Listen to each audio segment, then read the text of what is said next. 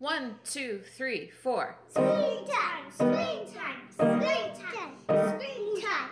It's my screen time too. Screen time, screen time, screen time. Hello and welcome to It's My Screen Time Too, the podcast where two moms review the best and worst in children's programming. From Netflix reboots and YouTube shorts to Disney classics and Pixar blockbusters, we watch, you listen. Find out what you can tolerate watching for family movie night, what to avoid altogether, and what you'll want to watch alone voluntarily. I'm Katie. And I'm Deborah. And I have two kids, Jay, he's five, and Kenny, he's two. And I have three kids. Tony is eleven, and Libby and Nate are eight. And they sure are adorable, aren't they? So adorable. We like to tell a quick story about how awesome or occasionally awful our kids are, because in addition to being witty and incisive pop culture consumers, we're moms too. What have your duo been doing lately? Well, I'm just struck ha- by how I can never predict how they're going to act, no matter how well I think I know my children. So we've been spending some more beach time lately, and we're about to spend even more beach time this weekend. And Jay, who I always think of as my slightly more timid and cautious child, is like very into the beach right now, and he's not he doesn't seem to be intimidated by the waves. He wants to be in the water, and that's awesome. Whereas Kenny, who to my mind has always been the more fearless of the two, is just not having any of it. Oh, I was just really surprised. I'm sure we'll give him a whole weekend at the beach and he'll get over it, but it just goes to show that, like, people, man, we got layers, even as children. That sounds lovely, though, to spend a week at the beach. It's not warm enough here. So this morning, I took a shower out of my regular routine, and that, like, totally threw things off. And so Libby didn't pack her lunch until like right before it was time to leave to, for school, and she realized that she didn't have a lunch to take with her. So Jeremy, Libby, Nate, and I all scrambled, and Nate was like grabbing things out of the cupboard and out of the refrigerator and just throwing it in Libby's lunchbox, and he was like, she likes yogurt, she likes applesauce, and like, I love it when my kids are nice to one another. Aww. So that was pretty adorable. That's really sweet too. And plus he was like, she likes yogurt, she likes applesauce. He wasn't like, she likes ho-ho, she likes ding-dongs. So presumably she has a pretty healthy lunch, compliments of her brother. That's right. Let's move on to screen time in the news. I'm really excited to discuss this Vulture article published on April twenty-eighth titled Inside Netflix's Quest to End Scrolling by Joseph Adalian. It's the perfect time to discuss how streaming has changed our viewing habits, because Mira, Royal Detective, our topic for the day, has been a victim of streaming. We never caught it because we never just turn on the T V and flip to Disney Junior anymore. Mm-hmm. So this article was about a new Netflix, relatively new Netflix feature titled Play Something, which is a mode that you can turn on to help indecisive viewers find something to watch. And and so this article goes into pretty good detail about like how it works and what it is. And it they're just trying to mimic like old-timey T V where you turn on the television and just watch what's on. But curated for you, because the algorithm knows what you like and can anticipate what you desire to watch, even if you don't know that that show exists. Right. And they talked about how Netflix tried unveiling this feature a long time ago, and people hated it, and they're trotting it out again now. And I can totally see how in the past this wouldn't have worked for Netflix at all, because remember when Netflix was like only second tier movies that had plots somewhat similar to actual movies you wanted to watch? Mm-hmm. Yeah. So I am definitely one of the people that suffers from decision fatigue. Mm-hmm. And so I welcome this feature because I do spend like quite a bit of time for the podcast and for just my own entertainment reasons, like reading articles about new shows and movies and like keeping a list on my phone of things I want to watch and where I can find them. And so if I like, that takes up quite a bit of time. So if Netflix can eliminate that and show me season four of Ozark, which or are we only on season three? It's not out yet. That's all I want to watch. I thought it was canceled. There's more coming. Oh, I don't know. But Jeremy and I tried play something and it just gave us a bunch of Pokemon movies because you don't have your kids' profiles separated. No, so it was a pretty pretty harsh failure for us. I have like two more thoughts. Okay, so at one point in the article, they quote somebody who said Netflix had like four thousand engineers, and then that was corrected to say they only have twenty-five hundred engineers. But like twenty-five hundred engineers working to figure out what America wants to watch. And like, we have so many other problems. Doesn't that seem indulgent?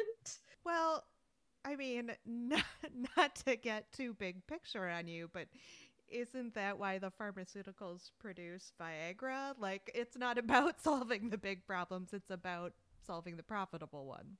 Right, right, right.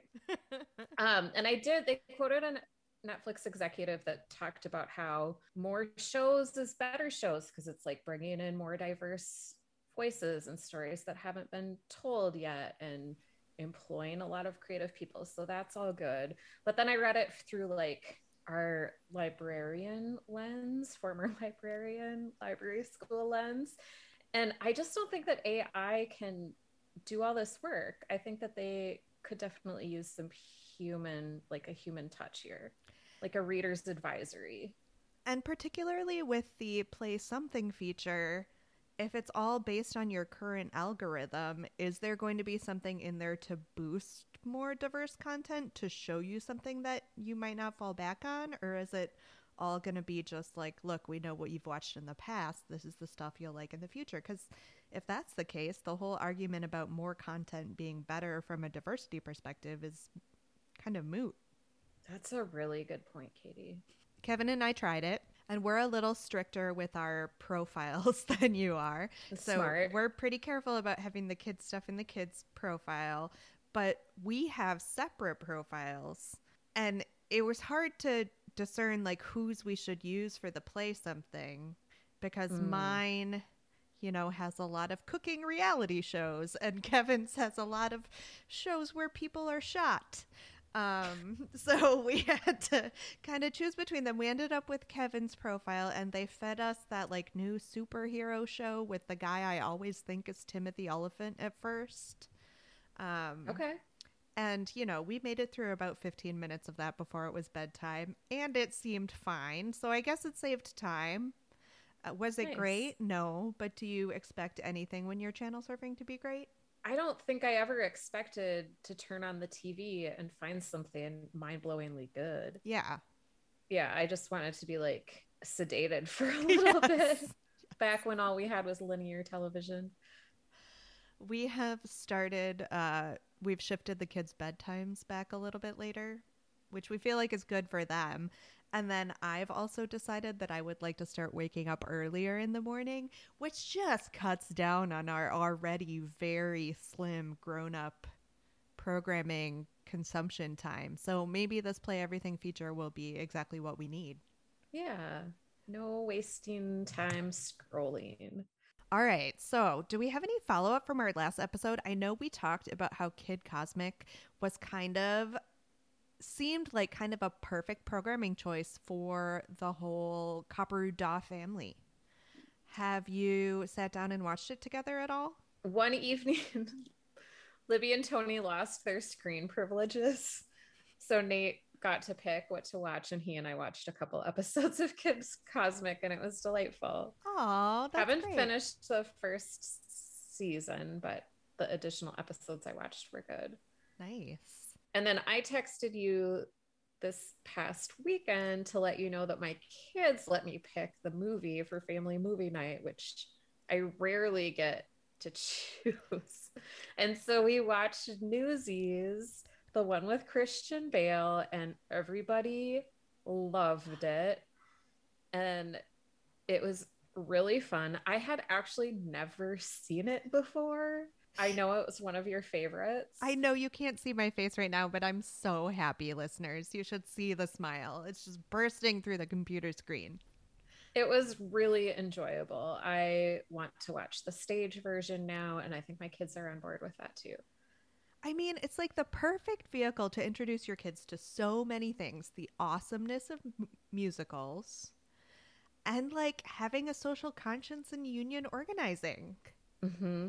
Plus, who is Anne Margaret? Does she play the um, vaudevillian yes. lady? Okay. That is a movie that would not pass the Bechdel test. No, because there really aren't any women, are there? Well, and they don't talk to... I think the Bechdel test is like two women talking to each other about something other than a man. And like, I don't think any women talk to an- any Ano- other women yeah. in the movie. And they have to be named too, which I think there are probably two named female characters in the whole movie, right? The vaudeville yeah. singer and David's sister. I don't mm-hmm. even think his mother gets a name. Right. Yeah, that's a downer. I'm trying to think if the stage version is any better on that front. We get at least one more named female character, but I don't know that she talks to any other women. Oh, man. All right. Well, I'm glad you watched Newsies and you liked it. And you really just made me want to watch it with the boys again. Which, weirdly, they're more into the stage version than the movie, which I guess I'm kind of fine with. I bet the choreography is really fun to see. It is really fun to see. It's well done, and they tweaked the plot a little bit to change some of the annoying things. All right. Well, as we mentioned up top, today's topic is the Disney Junior series Mira, Royal Detective, which is a half-hour animated show that premiered on March twentieth of twenty twenty. Kind of not a surprise that it slipped below our radar because I don't know if you guys remember, but March twenty twenty kind of had some stuff going on. So we maybe didn't have our finger on the pulse, and it's not a streaming show. It's a regular old Disney Junior show that requires you to turn on the television at a certain time. And for better or worse, that's just kind of fallen away in our repertoire. The second season just recently debuted here in April of twenty twenty-one. So the whole first season is now available on Disney Plus, which is what helped us be able to watch it and review it for you today. So it was created by Becca Topol, and I don't know if I'm pronouncing her last name correctly. Uh, she formerly worked on Elena of Avalor, which is a show we reviewed way, way, way, way, way, way, way back in the beginning of the podcast. But as I recall, we liked it quite a bit. This show, Mira, Royal Detective, is about an eight-year-old girl who solves mysteries for friends, family, and royalty with the help of two mongoose mongoose mongooses. I honestly don't know the plural, and I I watched several episodes of this show, but I don't know that they ever use the plural of mongoose. Anyway, they live in the fictional land of Jaipur, and uh, Mira has been declared the royal detective for the whole of the kingdom. And the show highlights various aspects of Indian culture like dance, food, dress, and music. So moving on to how we picked it, you know we love things that introduce an element of diversity into our children's programming. And we thought it might be a good time to do a straight-ahead preschool show that didn't require quite the element of serialization that we've been dealing with lately, our past couple of reviews.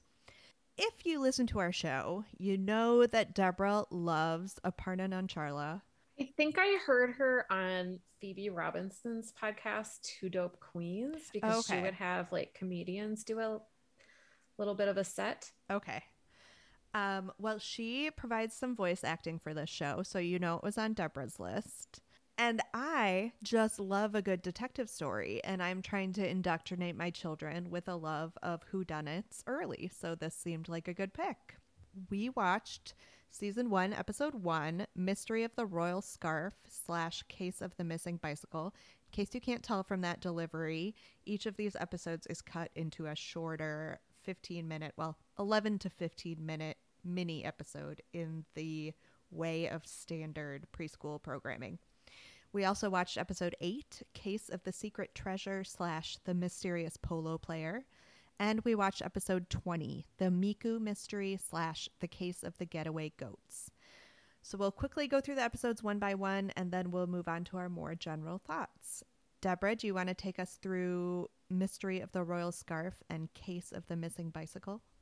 Sure. So in Season one, Episode one, Mira, Royal Detective, uses very solid and practical detective skills to find an important scarf and her friend's bike. Yeah, I like how, in the vein of some of the best detective series and movies, she uses the same tools to solve every case. You know, she jots down her notes in her little notebook, and when she thinks she has found the clue that will unravel the mystery, she takes a minute, she stops, she says, let's think this through, and she looks back at all the clues. I liked that as like a structuring device. Mm-hmm. And she's very dogged. Like, her friends were like, there's no way we can possibly look through every red shopping bag in this whole city. And Mira is like, yes, we can. And that is how we are going to find the scarf. Yeah, she doesn't shy away from how boring detective work can be. In The Mysterious Polo Player and The Case of the Secret Treasure, Mira and her friends form a polo team, but they're not very good until they get help from a mysterious masked polo player who they later discover is one of the royal princes. And in Case of the Secret Treasure, they follow a hidden treasure map to the workshop of a former royal queen. Any thoughts specific to this episode? What was the treasure? It didn't seem like that great of a treasure. Yeah, she just hid the room where she did her work, which yeah. she, it was just one of those like self-indulgent, let me prove how smart I am by making this inconsequential thing difficult to find. Yeah, the clues were really clever, like the little puzzle pieces that fit together. It made me think of, which I have never done one of these, but an escape room, and how like the joy is just in figuring out the puzzles, right? Yeah, it's not in the prize because you know they're going to let you out of the room even if you don't find the right. In Episode twenty, that's the last one we watched, um, Miku is one of, he's a mongoose voiced by Kal Penn, and Mira spends that portion of the episode finding out why Miku's been scared and running away from situations. I so related to Miku in this episode because I do not like it when things jump unexpectedly either. Yeah. Yeah. It was like a little frog. It was like a jack-in-the-box frog almost. Like, you pushed it down and it was going to hop and you knew it was going to hop, but the tension was that you didn't know when it was going to hop. And you can tell I've given this a lot of thought because it ex- it's exactly the kind of thing that would scare me. Yeah, it's not fun to be startled. And then in the case of the getaway goats, I like spent most of this episode like trying to figure out which episode Aparna Nancherla was in. It turns out she's just she was just in the first episode that yeah. we watched. She plays the boutique or owner who's trying on all the clothes. So I the plot of Getaway Goats escaped me. See, I thought you'd like this one because the it was sort of a Pied Piper situation where all the mm-hmm. pet goats were following this girl who was playing a certain tune on her musical instrument. And it was actually a little bit of a, and again, I'm going to use a word that I'm not one hundred percent clear on how to pronounce out loud. It was a primer in like traditional Indian instruments. Because the thing was, one of the big clues was we heard this song being played on an instrument. We're not sure what the song was, and we're not sure what instrument it was. So the music teacher in town went through several different instruments and like explained what they were called before they figured out which one had lured the goats away. I thought that would be right up your street. It was, but I was just went down an I M D B rabbit hole. I mean, it was like the sixth half episode yeah. in a row, so my attention was waning. I will have to go back and listen to it because I like the different modes in Indian music culture are very intriguing to me, and I know nothing about them. I just have like a Western musical education. Mm-hmm. Yeah. Although the so- I, we're jumping around all over the place. The theme song and the little song that Mira sings before she takes on any case, total earworms. Like, I don't know yeah. about you, but I've been singing both of those around the house nonstop this week. Very catchy. All right. So obviously we've kind of moved on already. Let's kind of take a step back and talk about the basic concept and plot of the show.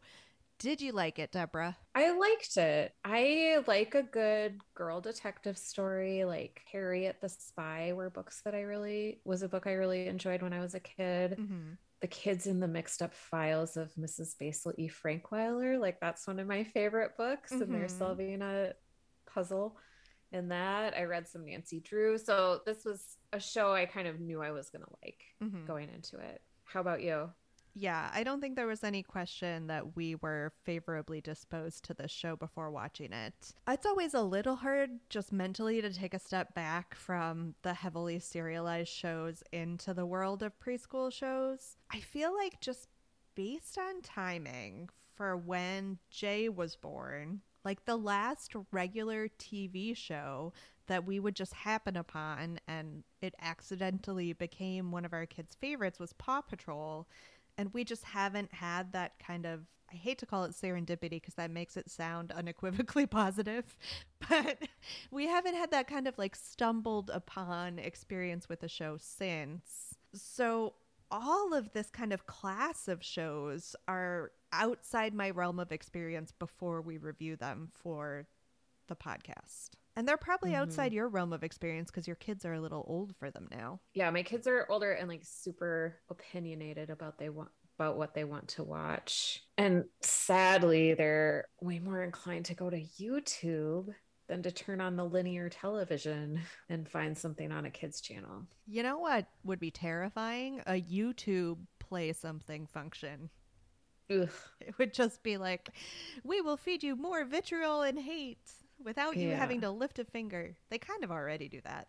Yeah. My one nitpick with the concept of this show is why do all the shows that are coded, and to be fair, this show can be for both boys and girls, but because it has a young female protagonist, I feel like it's at least slightly coded to being for girls. Why do they all have to be royalty adjacent? Like, I know Mira is not a princess. It's not stereotypical in that way, but it does have to be like somehow wrapped up with the royal family. Like, I wrote this in our notes, but why can't we have a show about the baker with his tray like always? Why does it always have to center around this concept of royalty, which is essentially meaningless in our regular everyday lives? Yeah, I wondered if it maybe was because the creator came from the Elena of Avalor world. And I, I know, know that we're talking about the Disney Corporation here, and the princess brand has been very lucrative. So like you could see why they created Elena from like a crass commercial standpoint. Like they wanted mm-hmm. a princess that was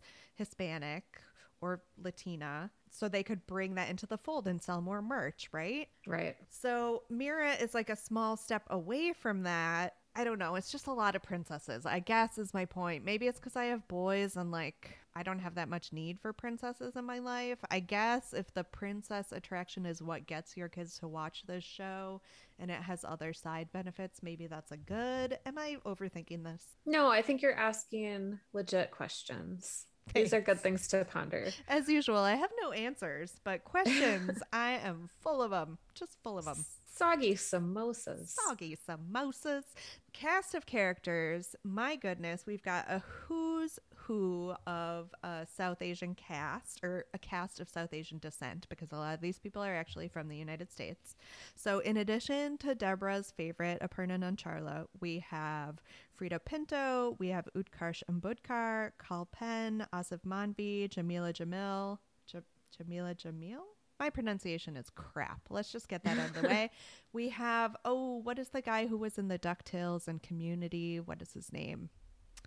Um, Danny Pudi. Okay. So we have a lot of names that we know. What did you think about the cast? I liked it. I liked Kal Penn as the mongoose.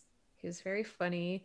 I really enjoyed, so Prince Neil and Prince Fear, I really liked their dynamic. It was very like William, Prince William, like adhering to all the stuffy traditions, and like Prince Harry, like moving to Canada.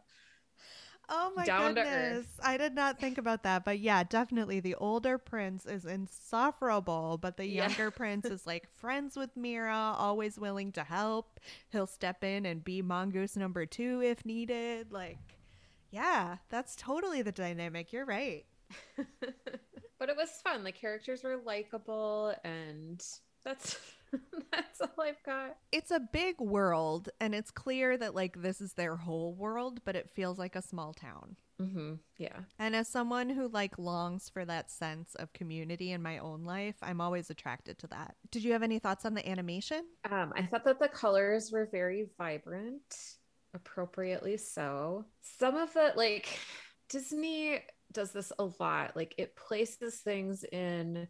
You think it's going to be like a world that was like hundreds of years ago, but then like kids are wearing bike helmets, but there aren't any like motorized vehicles. So I know it's a fictional land, so I can't really complain, but I've felt this way watching other Disney properties. Like when and where is this? Yeah. Because there's a lot of like dissonance. Yeah, there's they're very careful about the safety messaging that they put out there, because when they go on the treasure hunt and they find like the boat that they have to take through the underground river, and it was done by, you know, the young prince's great grandmother, there's like a stash of life vests right there for them to take.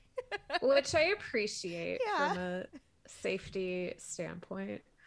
But maybe not the most logical. Yeah. What did you think about the animation? It definitely had shades of Elena as far as the look of it. For sure. There was one, and I definitely loved all the vibrant colors, all the aspect of the Indian culture. They kept, they went to the park in several episodes, and the park is this big green space with like very intricate patterns in the grass. And just from a parenting perspective, I was like, how do children play there? Like, how would they maintain that? Those like delicate whorls of grass coloring. My kids would destroy that in a nanosecond. Are the kids in Mira's world just like that much more conscientious? They're too busy playing with their scary springy frog toys, and they just don't mess up the grass. Well, when Mira had to babysit the little toddler, mm-hmm. they were like keeping him out of the mud puddles. He was not going to get dirty. And there was a lot of mud because everyone has a pet goat in this world. Which, speaking of animation and character design, the only way to make a world full of pet goats work is to not give them realistic, terrifying goat eyes. Like, do you know what goat eyes look like? They're really freaky. They are. They like slits, look in two different like, directions. Yeah. Like rectangular horizontal slits. There is nothing cozy or cute about goat eyes. So it was an interesting choice to have everyone have a pet goat. All right, let's get to it because I know this is your bailiwick. Talk to me about the music. I liked it. It was very like sitar infused. We talked a little bit about that when discussing what I missed in Getaway Goats. There was one funny like rap in episode twenty where one of the meerkats, or not meerkats, mongooses is doing a rap, and I laughed out loud. That was very entertaining. Yeah, well, because I think Utkarsh Ambudkar is a freestyle rapper, so I imagine that they must use that more than once in oh nice the okay context of the show. Yeah, and I liked the the dancing also. Yeah, the show has a dedicated dance consultant, which, you know, made me super happy to see. I tried yeah. to a little bit when we were picking out the episodes to watch for the show. I tried to kind of look and see if I could find dance-specific episodes, and I wasn't terribly successful because I feel like the only one that had an extended dance sequence was the mysterious polo player, maybe? Um, and it was like kind of all the townspeople dancing together like you would see. When I saw it, it reminded me of a stage musical, but I think the reference was probably to a Bollywood musical. Oh, sure. Yeah. And then I just did some idle YouTubing, and they have like whole compilations of these Dance with Mira segments. So they must play them as interstitials again on the regular linear television that we are now so bad at watching, that are just, you know, between shows, they'll have a little segment that's Dance with Mira, and she teaches you a different dance based on something the characters are doing, which I thought was really sweet. That's cute. So what did you think about going back to the classic preschool show structure of the short fifteen-minute episodes bundled into half-hour chunks? It felt very anodyne, soothing, like you know what is good, what to expect. I think it's very good for preschoolers. There is something to be said for the comfort of a good formula, and the show definitely had its formula that every episode followed, and it was nice to kind of sink into that vibe. Mm-hmm. Were you able to compare this to any movie or shows for grown-ups? Um, the movie The Namesake. Is that with Kal Penn? Yeah, he's in it. It's kind of an older movie, but it's based on one of my favorite books by Jhumpa Lahiri. So good. Um, and just kind of like, I mean, the culture, the music, the colors reminded me a little bit of the aesthetics of that film. It's How about been you? A really long time since I've seen that. I should look it up again.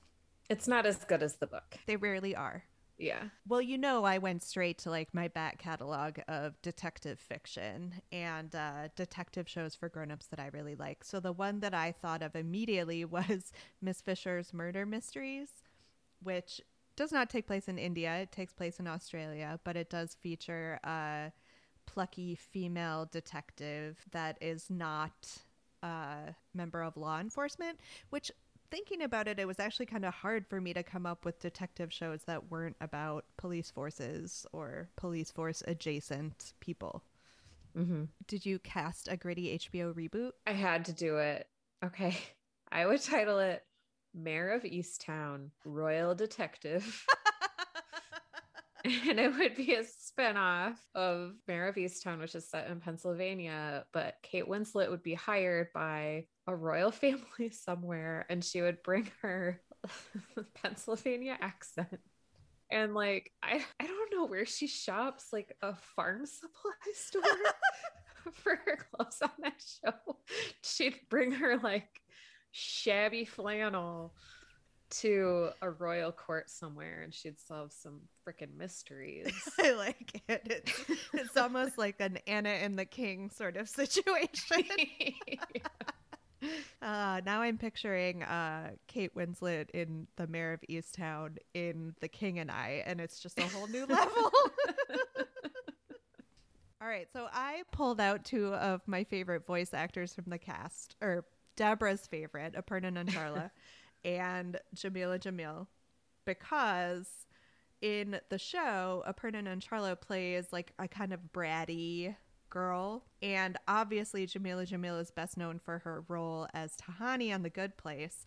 So I wanted kind of a detective show where the two of them, while being extremely self-absorbed, also kind of happen to solve mysteries. Like, it's kind of an accident that it happens. Like how Rami and Michelle's. Yeah, a little bit, a little bit, because mystery, they're obviously not in it for solvers. The good of anyone else. Like, they're they're not doing it from any sort of altruistic place. I like that. That's funny. So the question is, as always, was it better when we were kids? No, definitely not. We didn't have this type of show that just takes place in an entirely, like, there were no shows based in a fictional Indian land when we were kids. Yeah, okay. So the thinking nowadays is, let's make preschool shows that will introduce kids to other cultures and other ways of looking at the world. And the thinking when we were children was, let's produce preschool shows to introduce kids to different breakfast cereals. Yeah. So we have come leaps and bounds, and I, for one, am glad of it. Yeah, yeah. Would you ever watch this alone voluntarily? No. No, but I will happily be singing the theme song alone voluntarily. Well, no, more like involuntarily, at least until we choose our next show to cover. ten seconds on whether this is good for our kids. I think this is good. I think my kids are a little on the older end. They're not going to be super into it, but I already recommended it to a friend of mine. Yeah, I watched, I guess, an episode and a half of the ones we watched for today's review with my kids, and they both seemed into it. The antics of the mongoose, mongooses uh, were very entertaining to Kenny in particular. Jay was super intrigued by the music because it's not like anything that he has heard before. So he was like, this is weird. Is this even music? He wants to like dialogue about it very explicitly, which I am into. But it also, without me bringing it up, has made him be like, I want to watch some more Elena of Avalor. So it's reminded him of that show too. Well, that's a good one too. Ratings? I would give it a four. It was solid. Same. I thought it was solid. I think, sadly, listeners, the older our kids get, the less we're going to be able to give like super enthusiastic five plus reviews to preschool shows just because we might be a little sick of watching them. Yeah.